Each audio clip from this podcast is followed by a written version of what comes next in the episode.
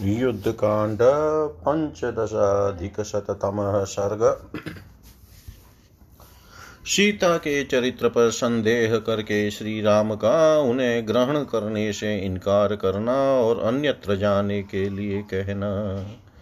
तां तु पार्श्वे स्थितां प्रह्यं राम सम्प्रेक्ष्य मेथिलीं हृदयान्तर्गतं भावं व्याहतुमुपचक्रमे एषासि निर्जिता भद्रैः शत्रुं जित्वा रणाजिरैः पौरुषादयधुनष्ठेयं मयेतदुपपादितम् गतोऽस्म्यन्तममर्षय धर्षणासम्प्रमार्जित अवमानस्य शत्रुश्च युगपन्निहतो मया। अद्य मे पौरुषं दृष्टमद्य मे सफलश्रम, अद्य तीर्णप्रतिज्ञोऽहं प्रभवाम्यद्य चात्मन। या त्वं विरहिता नीता चलचित्तेन रक्षसा देवसम्पादितो दोषो मानुषेण मया जित सम्प्राप्तं वमानं यस्तेजसा न प्रमार्जति, कस्तस्य पौरुषेणार्थो महताप्यल्पचेतस। लङ्घनं च समुद्रस्य लङ्कायाश्चापि मर्दनं सफलं, तस्य च श्लाघ्यमध्यकर्म हनुमत।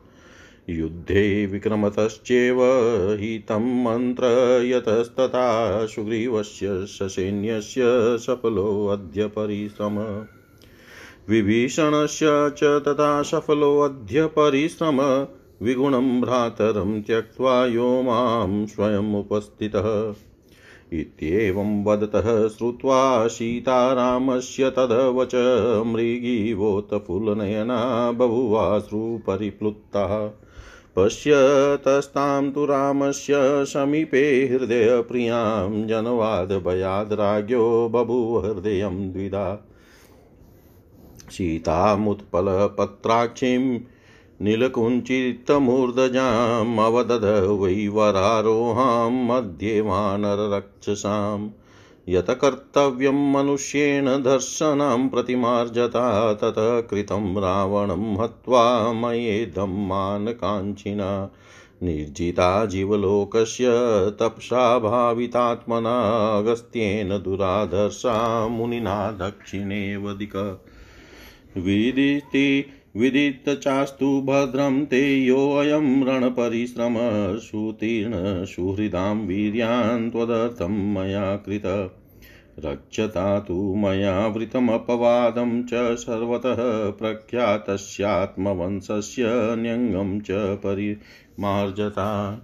प्राप्तचारित्रसन्देहा मम प्रतिमुखे स्थिता दीपो नेत्रातुरस्येव प्रतिकुलाशी मे दृढा। तदगच त्वानुजानिध्य यथेष्टं जनकात्मजे तादश दिशो भद्रे कार्यमस्ति न मे त्वया।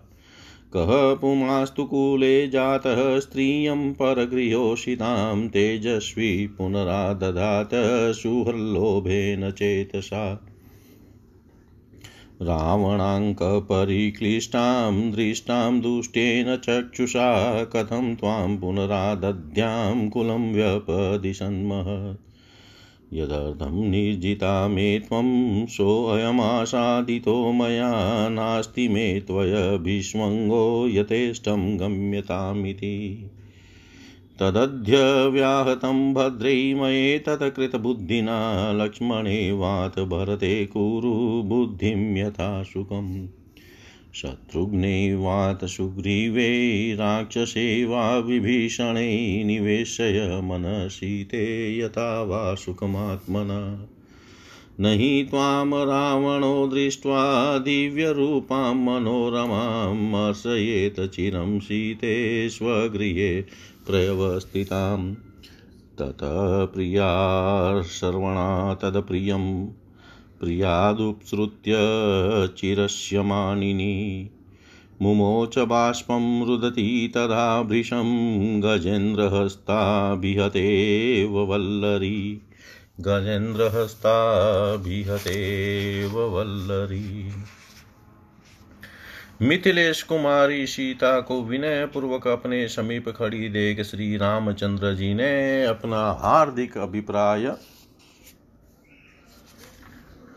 बताना आरंभ किया। भद्रे सम्रांगन में शत्रु को पराजित करके मैंने तुम्हें उसके चुंगल से छुड़ा लिया। पुरुषार्थ के द्वारा जो कुछ किया जा सकता था, वह सब मैंने किया। अब मेरे अमरस का अंत हो गया। मुझ पर जो कलंक लगा था, उसका मैंने मार्जन कर दिया। शत्रु जनित अपमान और शत्रु दोनों को एक साथ ही नष्ट कर डाला। आज सबने मेरा पराक्रम देख लिया। अब मेरा परिश्रम सफल हो गया और इस प्रतिज्ञा पूर्ण करके मैं इस, उसके भार से मुक्त एवं स्वतंत्र हो गया। जब तुम आश्रम में अकेली थी, उस समय वह चंचल चित वाला राक्षस तुम्हें हर ले गया। यह दोष मेरे ऊपर देव वश प्राप्त हुआ था, जिसका मैंने मानव साध्य पुरुषार्थ के द्वारा मार्जन कर दिया। जो पुरुष प्राप्त हुए अपमान का अपने तेज या बल से मार्जन नहीं कर देता है, उस मंद बुद्धि मानव के महान पुरुषार्थ से भी क्या लाभ हुआ? हनुमान जी ने जो समुद्र को लांघा और लंका का विध्वंस किया, उनका वह प्रशंसनीय कर्म आज सफल हो गया। सेना सहित सुग्रीव ने युद्ध में पराक्रम दिखाया, तथा समय समय पर ये मुझे हित कर सलाह देते रहे हैं। इनका परिश्रम भी अब सार्थक हो गया। ये विभीषण दुर्गुणों से भरे हुए अपने भाई का परित्याग करके स्वयं ही मेरे पास उपस्थित हुए थे। अब तक का किया हुआ इनका परिश्रम भी निष्फल नहीं हुआ। इस तरह कहते हुए श्री राम जी की बातें सुनकर मृगी के समान विकसित नेत्रों वाली सीता की आँखों में आँसू भर आया। वे अपने स्वामी की हृदय वल्लभा थी। उनके प्राण वल्लभ उन्हें अपने समीप देख रहे थे। परंतु लोकापवाद के भय से राजा श्री राम का हृदय उस समय विदीर्ण हो रहा था। वे काले काले घुंघराले बालों वाली कमल लोचना सुंदरी सीता से वानर और राक्षसों की भरी सभा में पुनः इस प्रकार कहने लगे। अपने तिरस्कार का बदला चुकाने के लिए मनुष्य का जो कर्तव्य है, वह सब मैंने अपनी मान रक्षा की अभिलाषा से रावण का वध करके पूर्ण किया। जैसे तपस्या से भावित अंतकरण वाले अथवा तपस्या पूर्वक परमात्मा स्वरूप चिंतन करने वाले महर्षि अगस्त्य ने वातापी और इलवल के भय से जीव जगत के लिए दुर्गम हुई दक्षिण दिशा को जीता था। उसी प्रकार मैंने रावण के वश में पड़ी हुई तुमको जीता है। तुम्हारा कल्याण हो। तुम्हें मालूम होना चाहिए कि मैंने जो युद्ध का परिश्रम उठाया है तथा इन मित्रों के पराक्रम से जो इसमें विजयी पाई है, यह सब तुम्हें पाने के लिए नहीं किया गया है। सदाचार की रक्षा, सब और फैले हुए अपवाद का निवारण तथा अपने सुविख्यात वंश पर लगे हुए कलंक का परिमार्जन करने के लिए ही यह सब मैंने किया है। तुम्हारे चरित्र में संदेह का अवसर उपस्थित है। फिर भी तुम मेरे सामने खड़ी हो। जैसे आँख के रोगी को दीपक की ज्योति नहीं सुहाती, उसी प्रकार आज तुम मुझे अत्यंत प्रिय जान पड़ती हो। अतः जनक कुमारी, तुम्हारी जहाँ इच्छा हो चली जाओ। मैं अपनी ओर से तुम्हें अनुमति देता हूँ। भद्र ये दसो दिशाएँ तुम्हारे लिए खुली है, अब तुमसे मेरा कोई प्रयोजन नहीं है। कौन ऐसा कुलीन पुरुष होगा जो तेजस्वी होकर भी दूसरे के घर में रही हुई स्त्री को केवल इस लोभ से कि यह मेरे साथ बहुत दिनों तक रहकर सौहार्द स्थापित कर चुकी है, मन से भी ग्रहण कर सकेगा। रावण तुम्हें अपनी गोद में उठाकर ले गया और तुम पर अपनी दूषित दृष्टि डाल चुका है। ऐसी दशा में अपने कुल को महान बताता हुआ मैं फिर तुम्हें कैसे ग्रहण कर सकता हूँ? अतः जिस उद्देश्य से मैंने तुम्हें जीता था, वह सिद्ध हो गया। मेरे कुल के कलंक का मार्जन हो गया। अब मेरी तुम्हारे प्रति ममता या आसक्ति नहीं है, अतः तुम जहाँ जाना चाहो जा सकती हो। भद्रे मेरा यह निश्चित विचार है, इसके अनुसार ही आज मैंने तुम्हारे सामने ये बातें कही है। तुम चाहो तो भरत या लक्ष्मण के संरक्षण में सुख पूर्वक रहने का विचार कर सकती हो। सीते, तुम्हारी इच्छा हो तो तुम शत्रुघ्न वानर राज सुग्रीव अथवा राक्षस राज विभीषण के पास भी रह सकती हो। जहाँ तुम्हें सुख मिले, वहाँ वहीं अपना मन लगाओ। सीते तुम जैसी दिव्य रूप सौंदर्य से सुशोभित मनोरम नारी को अपने घर में स्थित देखकर रावण चीरकाल तक तुमसे दूर रहने का कष्ट नहीं सह सका होगा।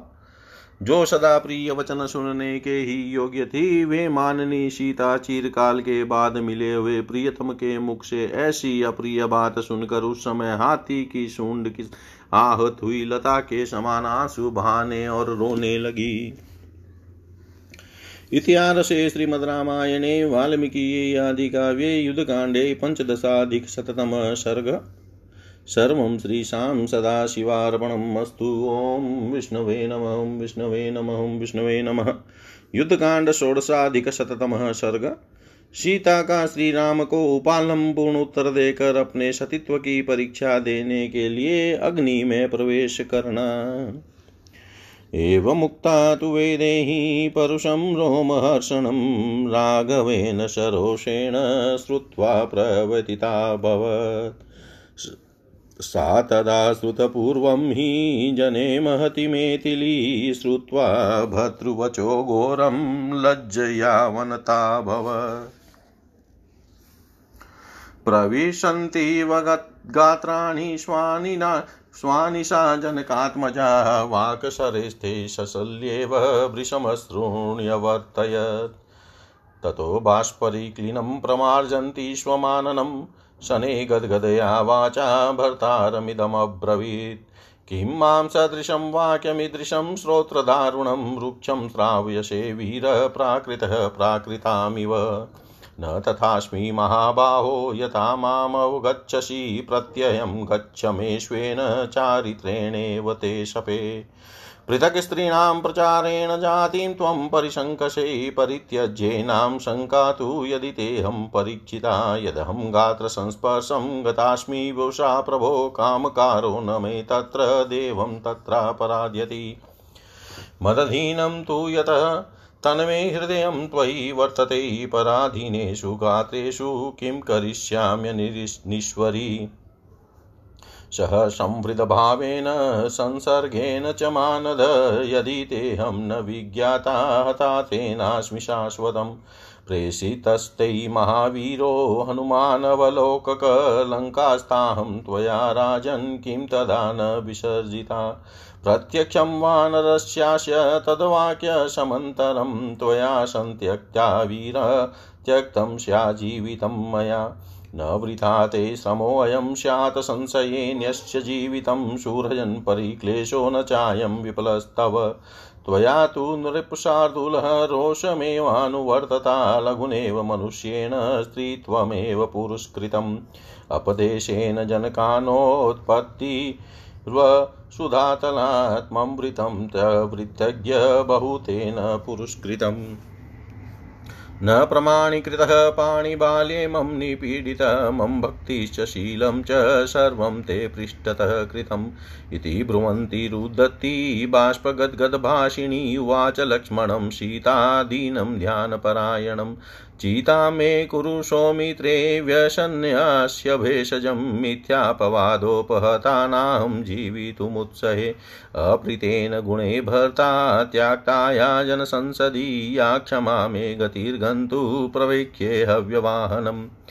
एवमुक्तस्तु वैदेह्यां लक्ष्मणपरवीरहामर्षवशमापन्नो राघवं समुदेक्षत स विज्ञाय मनश्छन्दं रामस्य कारसूचितं चितां चकार सौमित्रीमर्ते रामस्य वीर्यवान् न हि रामं तदा कश्चित् कालान्तकय कयमोपमम् अनुनेतुमथो वक्तुं द्रष्टुं वाप्यशकतः सुहृत्। अधोमुखं स्थितं रामं ततः कृत्वा प्रदक्षिणम् उपावर्ततः वेदेहि दीप्यमानं हुताशनम्।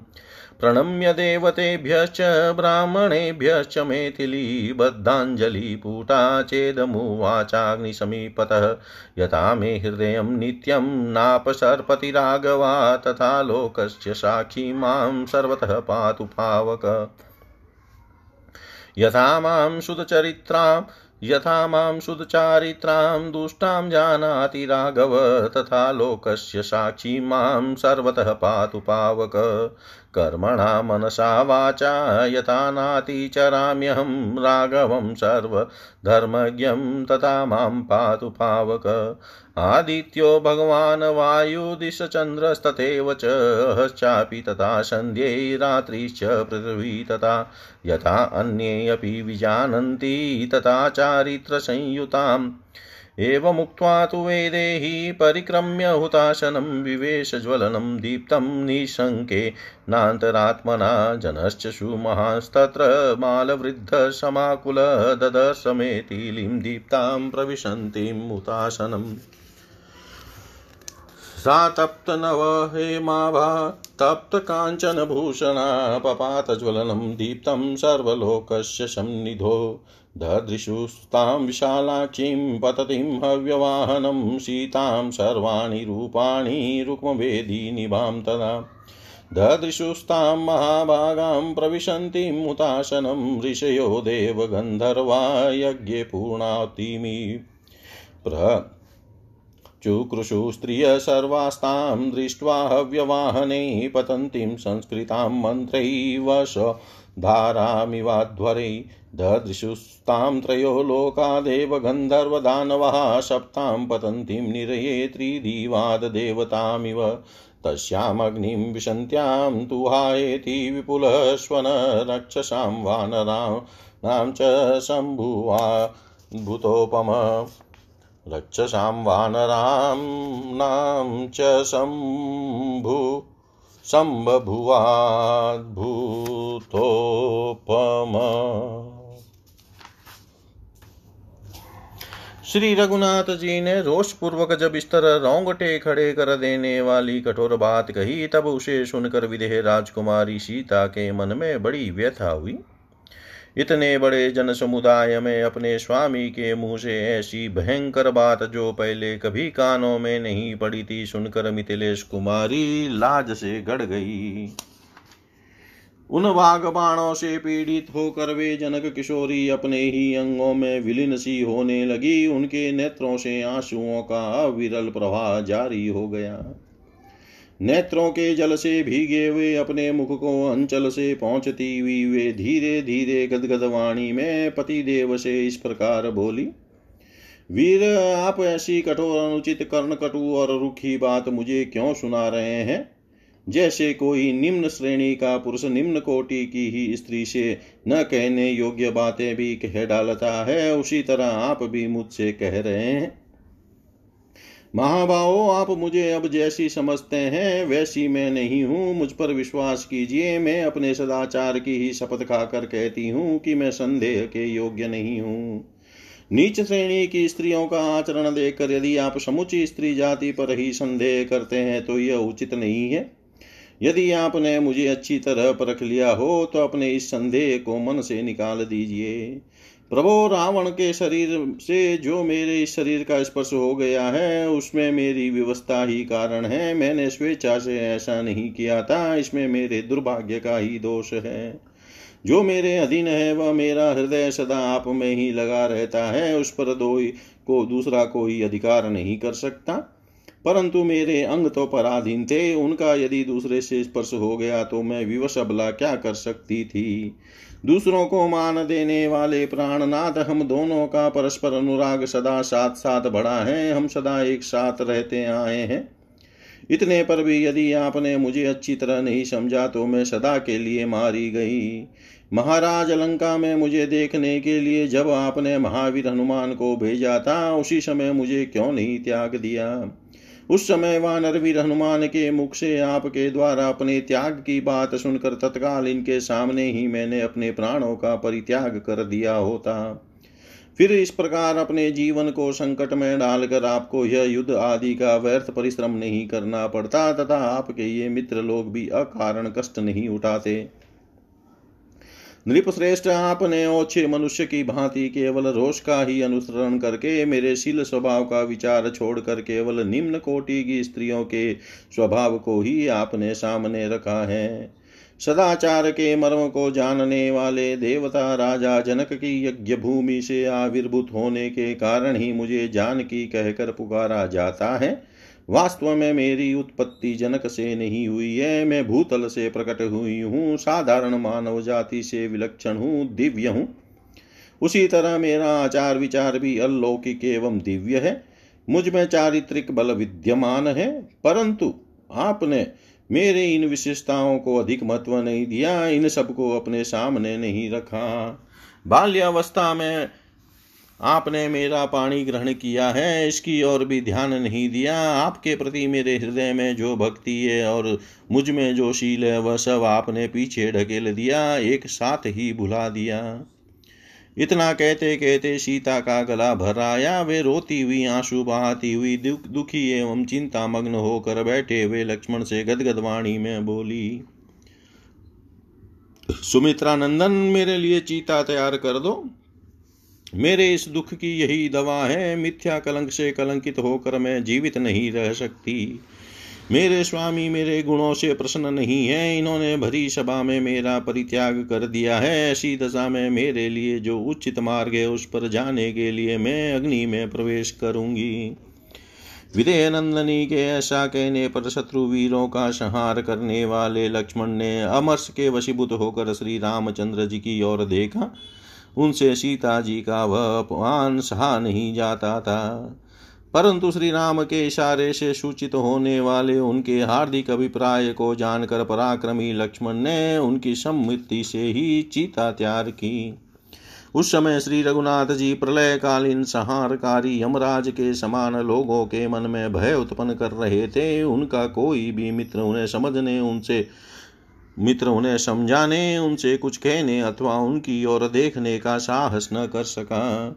भगवान श्री राम सिर झुकाए खड़े थे। उसी अवस्था में सीता जी ने उनकी परिक्रमा की। इसके बाद वे प्रज्वलित अग्नि के पास गई।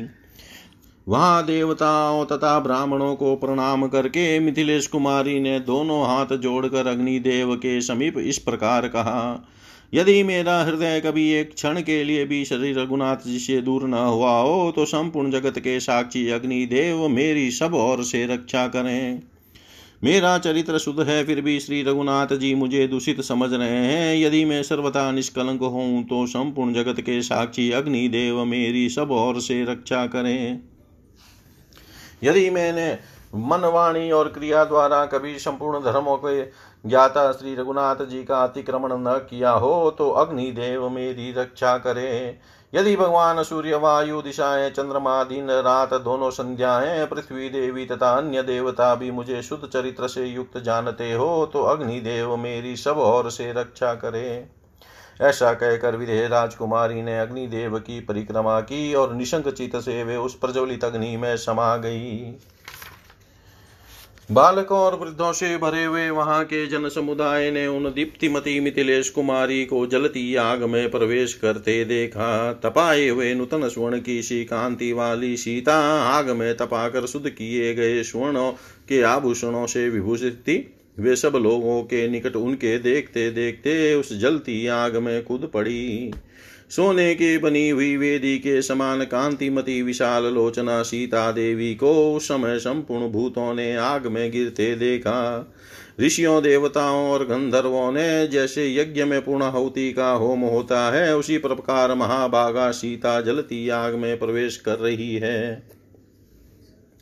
जैसे यज्ञ में मंत्रों द्वारा संस्कार की हुई वसुधारा की आहुति दी जाती है, उसी प्रकार दिव्य आभूषणों से विभूषित सीता को आग में गिरता देख वहाँ आई हुई सभी स्त्रियाँ चीख उठी। तीनों लोकों के दिव्य प्राणी, ऋषि, देवता, गंधर्व तथा दानवों ने भी भगवती सीता को आग में गिरते देखा। मानो स्वर्ग से कोई देवी शापग्रस्त होकर नरक में गिरी हो। उनके अग्नि में प्रवेश करते समय राक्षस और वानर ज़ोर ज़ोर से हाहाकार करने लगे। उनका वह अद्भुत आर्तनाद चारों ओर गूंज उठा। इतिहास श्रीमद् रामायणे, वाल्मीकि, आदि काव्ये युद्धकाण्डे षोडशाधिकशतम सर्ग। सर्वं श्रीशां सदाशिवार्पणम् अस्तु। ॐ विष्णवे नमो। नमः युद्धकांड सप्तदशाधिकशततम सर्ग। भगवान श्री राम के पास देवताओं का आगमन तथा ब्रह्मा द्वारा उनकी भगवतता का प्रतिपादन एवं स्तवन। ततो हि दुर्मना राम श्रुत्वेवं वदतां गिर, दद्यो मुहूर्तं धर्मात्मा बाष्पव्याकुललोचन। ततो वैश्वणो राजा यमश्च पितृभिः सह सहस्राक्षश्च देवेशो वरुणश्च जलेश्वर। षड्धर्नयन श्रीमान् महादेवो वृषध्वज, कर्ता सर्वस्य लोकस्य ब्रह्मा ब्रह्मविदाम्बर एते सर्वे समागम्य विमाने सूर्यसन्निभे आगम्य नगरीं लङ्कामभिजग्मुश्च राघवम्। ततः सहस्ताभरणान् प्रगृहं विपुलान् भुजान् अब्रुव स्त्रीदशश्रेष्ठा राघवं प्राञ्जलिं स्थितम्। कर्ता सर्वस्य लोकस्य श्रेष्ठो ज्ञानविदां विभु। उपेक्षसे कथं सीतां पततिं हव्यवाहने, कथं देवगणश्रेष्ठमात्मानं नावबुध्यसे। ऋतधामा वसुः पूर्वं वसूनां च प्रजापतिः, त्रयाणामपि लोकानामादिकर्तां स्वयं प्रभु। रुद्राणामष्टमो रुद्रः साध्यानामपि पञ्चमः, अश्विनौ चापि कर्णौ ते सूर्याचन्द्रमसो दृशो। अन्ते चादौ च मध्ये च दृश्यसे च परन्तपः, उपेक्षसे च वेदेहीं मानुषप्राकृतो यथा।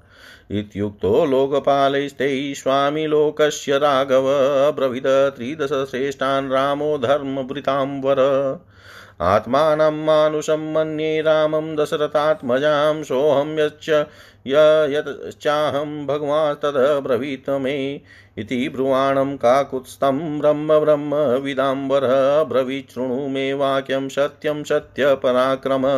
भवान् नारायणो देव, श्रीमाचक्रायुधः प्रभु, एकशृङ्गो वरा हस्त्वं भूतभव्यशपत्निज अक्षरं ब्रह्म सत्यं च, मध्ये चान्ते च राघव लोकानां त्वं परो धर्मो विश्वसेनश्चतुर्भुज। सागन्ध्वार्षिकेश पुरुष पुरुषोत्तम अजितखड्गधृगविष्णु कृष्णश्चैव बृहद्बल। सेनानिग्रामणिश्च त्वं बुद्धि सत्वं क्षमादम प्रभवश्चाप्ययश्च त्वमुपेन्द्रो मधुसूदन् इन्द्रकर्मा महेन्द्रस्त्वं पद्मनाभोरणात्कृतशरण्यं शरणं च त्वामाहुदिव्यमर्शय सहस्रशृङ्गो वेदात्मा शतशीर्षो महर्षभ त्वं त्रयाणां हि लोकानामादिकर्तां स्वयं प्रभु। सिद्धानामपि साध्यानामाश्रयश्चासि पूर्वज, त्वं यज्ञस्त्वं वषट्कारस्त्वमोङ्कार परात्पर प्रभवं निधनं चापि नो विदुको भवानिति दृश्यसे सर्वभूतेषु गोषु च ब्राह्मणेषु च। दिक्षु सर्वासु गगने पर्वतेषु नदीषु च सहस्रचरण श्रीमान् शतशीर्ष त्वं धारयसि भूतानि पृथिवीं सर्वपर्वतान् पृथिव्या सलिले दृश्यसे त्वं महोरग। त्रिलोकान् धारयन् रामदेवगन्धर्वदानवान्। अहं ते हृदयं राम जीवा देवी सरस्वती। देवारोमाणि गात्रेषु ब्रह्मणा निर्मिता प्रभो निमेषस्ते स्मृता रात्रिरुन्मेषो दिवस्तथा। संस्कारास्तव भवनवेदानेतदस्ति त्वया विना। जगत् सर्वं शरीरं ते स्थैर्यं ते वसुधातलम्। अग्निः कोपः प्रसादस्ते सोमश्रीवत्सलक्षण। त्वया लोकास्त्रयक्रान्ता पुरा स्वे विक्रमे स्त्रिभिः। महेन्द्रश्च कृतो राजा बलिं बदद्व बद्ध्वा सुदारुणं सीतालक्ष्मी भवान् विष्णुदेवकृष्णप्रजापति। वधार्थरावणस्येह प्रविष्टो मानुषीं तनुं तदिदं दस्त्वया कार्यं कृतं धर्मभृतां वर। निहतो रावणो राम प्रहेष्टो दिवमाक्रम अमोघं देववीर्यं ते न ते मोघा पराक्रमा अमोघं दर्शनं राम अमोघस्तव संस्तव, अमोघास्ते भविष्यन्ति भक्तिमन्तो नरा भुवि ये त्वां देवं ध्रुवं भक्ता, पुराणं पुरुषोत्तमं प्राप्नुवन्ति तथा कामा निहलोके परत्र च। इममासस्त्वं दिव्यमितिहासं पुरातनं ये नरा कीर्तयिष्यन्ति नास्ति तेषां पराभव नास्ति तेषां पराभव। तदनंतर धर्मात्मा श्री राम हाहाकार करने वाले वानर और राक्षसों की बातें सुनकर मन ही मन बहुत दुखी और वे और आँखों में आँसू भरकर दो घड़ी तक कुछ सोचते रहे। इसी समय विश्रवा के पुत्र यक्षराज कुबेर, पितरों सहित यमराज देवताओं के स्वामी सहस्त्र नेत्रधारी इंद्र, जल के अधिपति वरुण, त्रिनेत्रधारी श्रीमान वृषभध्वज महादेव तथा संपूर्ण जगत के श्रेष्ठा ब्रह्मवेताओं में श्रेष्ठ ब्रह्मा जी, यह सब देवता सूर्य तुल्य विमानों द्वारा लंकापुरी में आकर श्री रघुनाथ जी के पास गए। भगवान श्री राम उनके सामने हाथ जोड़े खड़े थे। वे श्रेष्ठ देवता आभूषणों से अलंकृत अपनी विशाल भुजाओं को उठाकर उनसे बोले श्री राम आप संपूर्ण विश्व के उत्पादक ज्ञानियों में श्रेष्ठ और सर्वव्यापक हैं। फिर इस समय आग में गिरी हुई सीता की अपेक्षा कैसे कर रहे हैं? आप समस्त देवताओं में श्रेष्ठ विष्णु ही हैं। इस बात को कैसे नहीं समझ रहे हैं? पूर्व काल में वसुओं के प्रजापति जो रितधामा नामक वसु थे, वे आप ही हैं। आप तीनों लोकों के आदि करता स्वयं प्रभु हैं। रुद्रों में आठवें रुद्र और साध्यों में पाँचवें साध्य भी आप ही हैं। दो अश्वनी कुमार आपके कान हैं और सूर्य तथा चंद्रमा नेत्र हैं। शत्रुओं को संताप देने वाले देव सृष्टि के आदि और मध्य में अभी आप ही दिखाई देते हैं। फिर एक साधारण मनुष्य की भांति आप सीता की उपेक्षा क्यों कर रहे हैं? उन लोकपालों के ऐसा कहने पर धर्मात्माओं में श्रेष्ठ लोकनाथ रघुनाथ श्री राम ने उन श्रेष्ठ देवताओं से कहा, देवगण, मैं तो अपने को मनुष्य दशरथ पुत्र राम ही समझता हूँ। भगवान, मैं जो हूँ और जहाँ से आया हूँ, वह सब आप ही मुझे बताइए। श्री रघुनाथ जी के ऐसा कहने पर ब्रह्म वेताओं में श्रेष्ठ ब्रह्मा जी ने उनसे इस प्रकार कहा सत्य पराक्रमी श्री रघुवीर, आप मेरी सच्ची बात सुनिए। आप चक्र धारण करने वाले सर्व समर्थ श्रीमान भगवान नारायण देव हैं। एक दाढ़ वाले पृथ्वीधारी वरा हैं तथा देवताओं के भूत एवं भावी शत्रुओं को जीतने वाले हैं। रघुनंदन, आप अविनाशी परम ब्रह्म है, पर ब्रह्म है। सृष्टि के आदि मध्य और अंत में सत्य रूप से विद्यमान है। आप ही लोकों के परम धर्म हैं, आप ही विश्वक्षेन तथा चार भुजाधारी श्री हरि है। आप ही साघन साघंद्वार्षिकेश अंतरयामी पुरुष और पुरुषोत्तम हैं। आप किसी से पराजित नहीं होते। आप नंदक नाम खड़ग धारण करने वाले विष्णु एवं महाबली कृष्ण हैं। आप ही देव सेनापति तथा गाँवों के मुखिया अथवा नेता हैं। आप ही बुद्धि सत्व क्षमा इंद्रिय निग्रह तथा सृष्टि एवं प्रलय काल के कारण है। आप ही उपेंद्र, वामन और मधुसूदन हैं। इंद्र को भी उत्पन्न करने वाले, महेंद्र और युद्ध का अंत करने वाले शांत स्वरूप पद्मनाभ भी आप ही हैं। दिव्य महर्षिगण आपको शरणदाता तथा शरणागत वत्सल बताते हैं। आप ही सहस्त्रों शाखों शाखा रूप सिंह तथा सैकड़ों विधि वाक्य रूप मस्तकों से युक्त वेद रूप महावृषभ है। आप ही तीनों लोकों के आदि करता और स्वयं प्रभु परम स्वतंत्र हैं। आप सिद्ध और साध्यों के आश्रय तथा पूर्वज हैं। यज्ञ वशटकार और ओंकार भी आप ही हैं। आप श्रेष्ठ से भी श्रेष्ठ परमात्मा हैं। आपके आविर्भाव और तिरोभाव को कोई नहीं जानता। आप कौन है, इसका भी किसी को पता नहीं। समस्त प्राणियों में गौों में तथा ब्राह्मणों में भी आप ही दिखाई देते हैं। समस्त दिशाओं में, आकाश में, पर्वतों में और नदियों में भी आपकी ही सत्ता है। आपके सहस्त्रों चरण सैकड़ों मस्तक और सहस्त्रों नेत्र हैं। आप ही संपूर्ण प्राणियों को, पृथ्वी को और समस्त पर्वतों को धारण करते हैं। पृथ्वी का अंत हो जाने पर आप ही जल के ऊपर महान सर्प शेष नाग के रूप में दिखाई देते हैं।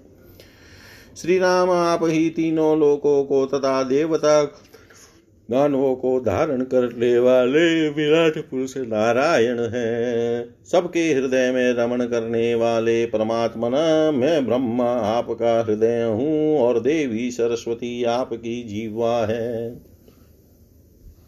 प्रभु, मुझ ब्रह्मा ने जिनकी सृष्टि की है, वे सब देवता आपके विराट शरीर में रोम है। आपके नेत्रों का बंद होना रात्रि और खुलना ही दिन है। वेद आपके संस्कार है, आपके बिना इस जगत का अस्तित्व नहीं है, संपूर्ण विश्व आपका शरीर है, पृथ्वी आपकी स्थिरता है। अग्नि आपका कोप है और चंद्रमा प्रसन्नता है।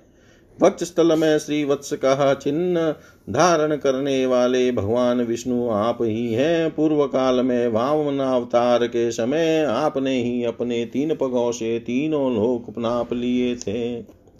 आपने अत्यंत दारुण दैत्य राज बलि को बाँध कर इंद्र को तीन का राजा बनाया था। सीता साक्षात लक्ष्मी है और आप भगवान विष्णु हैं। आप ही सचिदानंद स्वरूप भगवान श्री कृष्ण एवं प्रजापति है। धर्मात्माओं में श्रेष्ठ रघुवीर, आपने रावण का वध करने के लिए ही इस लोक में मनुष्य के शरीर में प्रवेश किया था। हम लोगों का कार्य आपने संपन्न कर दिया। श्री राम आपके द्वारा रावण मारा गया। अब आप प्रसन्नता पूर्वक अपने दिव्य धाम में पधारिए। देव आपका बल अमोघ है। आपके पराक्रम भी व्यर्थ होने वाले नहीं है। श्री राम आपका दर्शन अमोघ है। आपका स्तवन भी अमोघ है। तथा आप में भक्ति रखने वाले मनुष्य भी इस भूमंडल में अमोघ ही होंगे। आप पुराण पुरुषोत्तम हैं, दिव्य रूपधारी परमात्मा हैं, जो लोग आप में भक्ति रखेंगे, वे इस लोक और परलोक में अपने सभी मनोरथ प्राप्त कर लेंगे। यह परम ऋषि ब्रह्मा का कहा हुआ दिव्य स्त्रोत्र तथा पुरातन इतिहास है। जो लोग इसका कीर्तन करेंगे, उनका कभी पराभव नहीं होगा। इतिहास श्रीमद रामायणे, वाल्मीकि, आदि काव्ये युद्ध कांडे सप्तशाधिक शतव सर्वं श्रीशां सदाशिवार्पणम् अस्तु। ॐ विष्णवे नमः, ॐ विष्णवे नमः। ॐ विष्णवे नमः।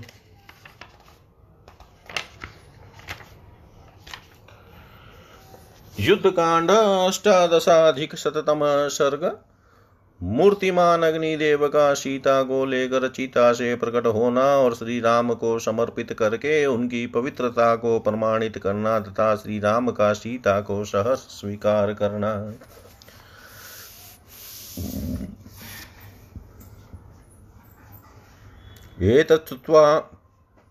एतत् श्रुत्वा शुभं वाक्यं पितामह समीरितिम् अङ्केनादाय वेदेहि विभावशु विधूयात चिन्तां तां तु वेदेहिमव्यवाहन उतस्थो मूर्तिमानाशु कृत्वा जनकात्मजाम् तरुणादित्यशङ्काशां तप्तकाञ्चनभूषणां रक्ताम्बरधरां बालां नीलकुञ्चितमूर्धजाम् अक्लिष्टमाल्याभरणां तथा रूपामनिन्दितां ददो रामाय वेदेहीम् अङ्के कृत्वा विभावसु। अब्रवीदतु तदा राम। साक्षिलोकस्य पावक, एषा ते रामवेदेहि पापमस्या न विद्यते।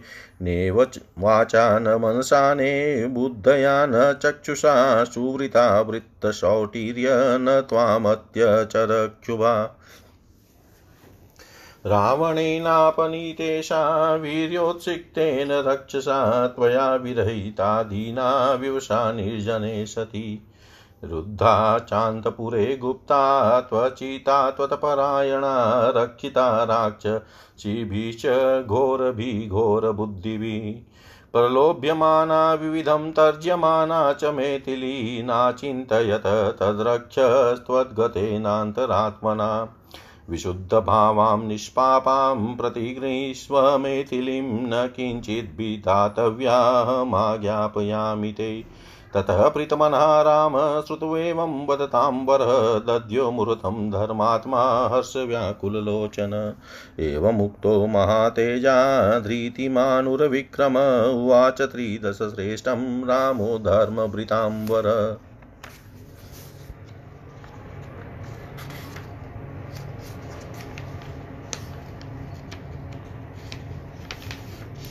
अवश्यं चापि लोकेषु सीता पावनमहरति दीर्घकालोषिता हि यं रामाणान्तपुरेषु वा। बालिशो बत कामात्मा रामो दशरथात्मज इति वक्ष्याति। वक्षति माँ लोको जानकीमविशोध्य हि अनन्यहृदयां सीतामचित्तपरिरक्षिणीम् अहमप्यवगच्छामि मेथिलीं जनकात्मजाम् इमामपि विशालाक्षीं रक्षितां स्वेन तेजसा रावणो नातिवतेत वेलामिव महोदधि। प्रत्ययार्थं तु लोकानां त्रयाणां सत्यसन्त्रय उपेक्षे चापि वेदेहि प्रविशन्ति न हि शक्तसुदुष्टात्मा मनसापि मेथिलीं प्रदर्शयितुमप्राप्यां दीप्तामग्निशिखामिव नेयमहरति वैक्लव्यं रावाणान्तःपुरे सति अनन्यायी मया सीता भास्करस्य प्रभायता। विशुधातिषु लोकेषु मेथिलीजनकात्मजा न विहातुं मया शक्या कीर्तिरात्मवतायता।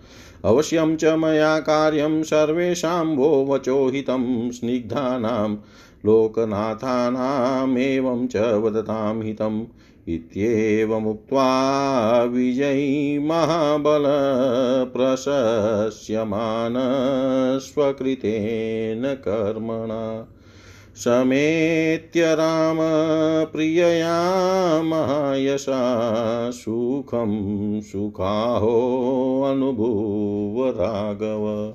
सुखं सुखाहोऽनुभूव राघव। ब्रह्मा जी के कहे हुए इन शुभ वचनों को सुनकर मूर्तिमान अग्निदेव विधेय नंदनी सीता को पिता की भांति गोद में लिए चीता से ऊपर को उठे। उस चिता को हिलाकर इधर उधर बिखराते हुए दिव्य रूपधारी हव्य वाहन अग्निदेव वेदे ही सीता को साथ लिए तुरंत ही उठकर खड़े हो गए। सीता जी प्रातः काल के सूर्य की भांति अरुण पित्त कांति से प्रकाशित हो रही थी। तपाए हुए सोने के आभूषण उनकी शोभा बढ़ा रहे थे। उनके श्री अंगों पर लाल रंग की रेशमी साड़ी लहरा रही थी। सिर पर काले काले घुंघराले केश सुशोभित होते थे। उनकी अवस्था नहीं थी और उनके द्वारा धारण किए गए फूलों के हार कुमलाए तक नहीं थे। अनिंद्य सुंदरी सती साध्वी सीता का अग्नि में प्रवेश करते समय जैसा रूप और वेश था वैसे ही रूप सौंदर्य से प्रकाशित होती हुई उन वेदे ही को गोद में लेकर अग्निदेव ने श्री राम को समर्पित कर दिया।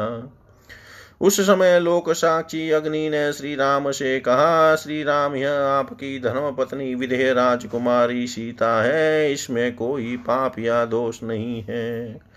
उत्तम आचार वाली इस शुभ लक्षणा सती ने मनवाणी, बुद्धि अथवा नेत्रों द्वारा भी आपके सिवा किसी दूसरे पुरुष का आश्रय नहीं लिया। इसने सदा सदाचार परायण आपका ही आराधन किया है। अपने बल पराक्रम का घमंड रखने वाले राक्षस रावण ने जब इसका अपहरण किया था, उस समय यह बेचारी सती सुने आश्रम में अकेली थी। आप इसके पास नहीं थे, अतः यह विवश थी इसका कोई वश नहीं चला। रावण ने इसे लाकर अंतपुर में कैद कर लिया, इस पर पहरा बिठा दिया। भयानक विचारों वाली भीषण राक्षसियाँ इसकी रखवाली करने लगी। तब भी इसका चित आप में ही लगा रहा, यह आप ही को अपना परम आश्रय मानती रही। तत्पश्चात तरह तरह के लोभ दिए गए। इस मिथिलेश कुमारी पर डांट फटकार भी पड़ी। परंतु इसकी अंतरात्मा निरंतर आपके ही चिंतन में लगी रही। इसने उस राक्षस के विषय में कभी एक बार भी नहीं सोचा। अतः इसका भाव सर्वथा शुद्ध है। यह मिथिलेश नंदनी सर्वथा निष्पाप है। आप इसे सादर स्वीकार करें। मैं आपको आज्ञा देता हूँ। आप इससे कभी कोई कठोर बात न कहें।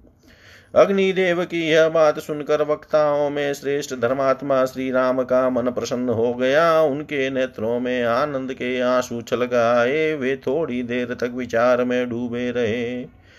तदनंतर महातेजस्वी, धैर्यवान, महान, पराक्रमी तथा धर्मात्माओं में श्रेष्ठ श्री राम ने देव शिरोमणि अग्निदेव से उनकी पूर्वोक्त बात के उत्तर में कहा। भगवान लोगों में सीता जी की पवित्रता का विश्वास दिलाने के लिए इनकी यह शुद्ध विषय परीक्षा आवश्यक थी, क्योंकि शुभ लक्षणा सीता को विवश होकर दीर्घ काल तक रावण के अंतपुर में रहना पड़ा है। यदि मैं जनक नंदनी की शुद्धि के विषय में परीक्षा न करता तो लोग यही कहते कि दशरथ पुत्र राम बड़ा ही मूर्ख और कामी है।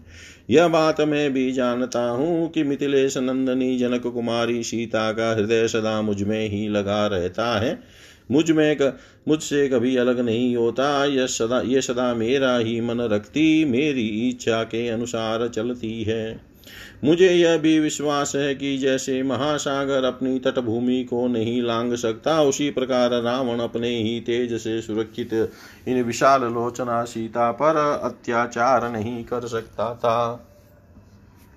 तथापि तीनों लोकों के प्राणियों के मन में विश्वास दिलाने के लिए एकमात्र सत्य का सहारा लेकर मैंने अग्नि में प्रवेश करती हुई विदे कुमारी सीता को रोकने की चेष्टा नहीं की। मिथिलेश कुमारी सीता प्रज्वलित अग्निशिखा के समान दुर्दस्तता दूसरों के लिए अलभ्य है। दुष्टात्मा रावण मन के द्वारा भी इन पर अत्याचार करने में समर्थ नहीं हो सकता था। ये सती साध्वी देवी रावण के अंतपुर में रहकर भी व्याकुलता या घबराहट में नहीं पड़ सकती थी, क्योंकि ये मुझसे उसी तरह अभिन्न है जैसे सूर्य देव से उनकी प्रभा। मिथिलेश कुमारी ज्ञान की तीनों लोकों में परम पवित्र है। जैसे मनस्वी पुरुष कीर्ति का त्याग नहीं कर सकता, उसी तरह मैं भी इन्हें नहीं छोड़ सकता। आप सभी लोकपाल मेरे हित की बात कह रहे हैं और आप लोगों का मुझ पर बड़ा स्नेह है। अतः आप सभी देवताओं के हित का वचन का हित कर वचन का मुझे अवश्य पालन करना चाहिए। ऐसा कहकर अपने लिए किए हुए पराक्रम से प्रशंसित होने वाले महाबली, महायशस्वी, विजयी वीर रघुकुल नंदन श्री राम अपनी प्रिय सीता से मिले। और मिलकर बड़े सुख का अनुभव करने लगे, क्योंकि वे सुख भोगने के ही योग्य हैं। इतिहास से श्रीमद रामायणे, वाल्मीकि आदि युद्ध कांडे, अष्टादशाधिक शततम सर्ग। सर्वं श्रीशां सदाशिवार्पणम् अस्तु। ॐ विष्णवे नमः विष्णवे नमः विष्णवे नमः।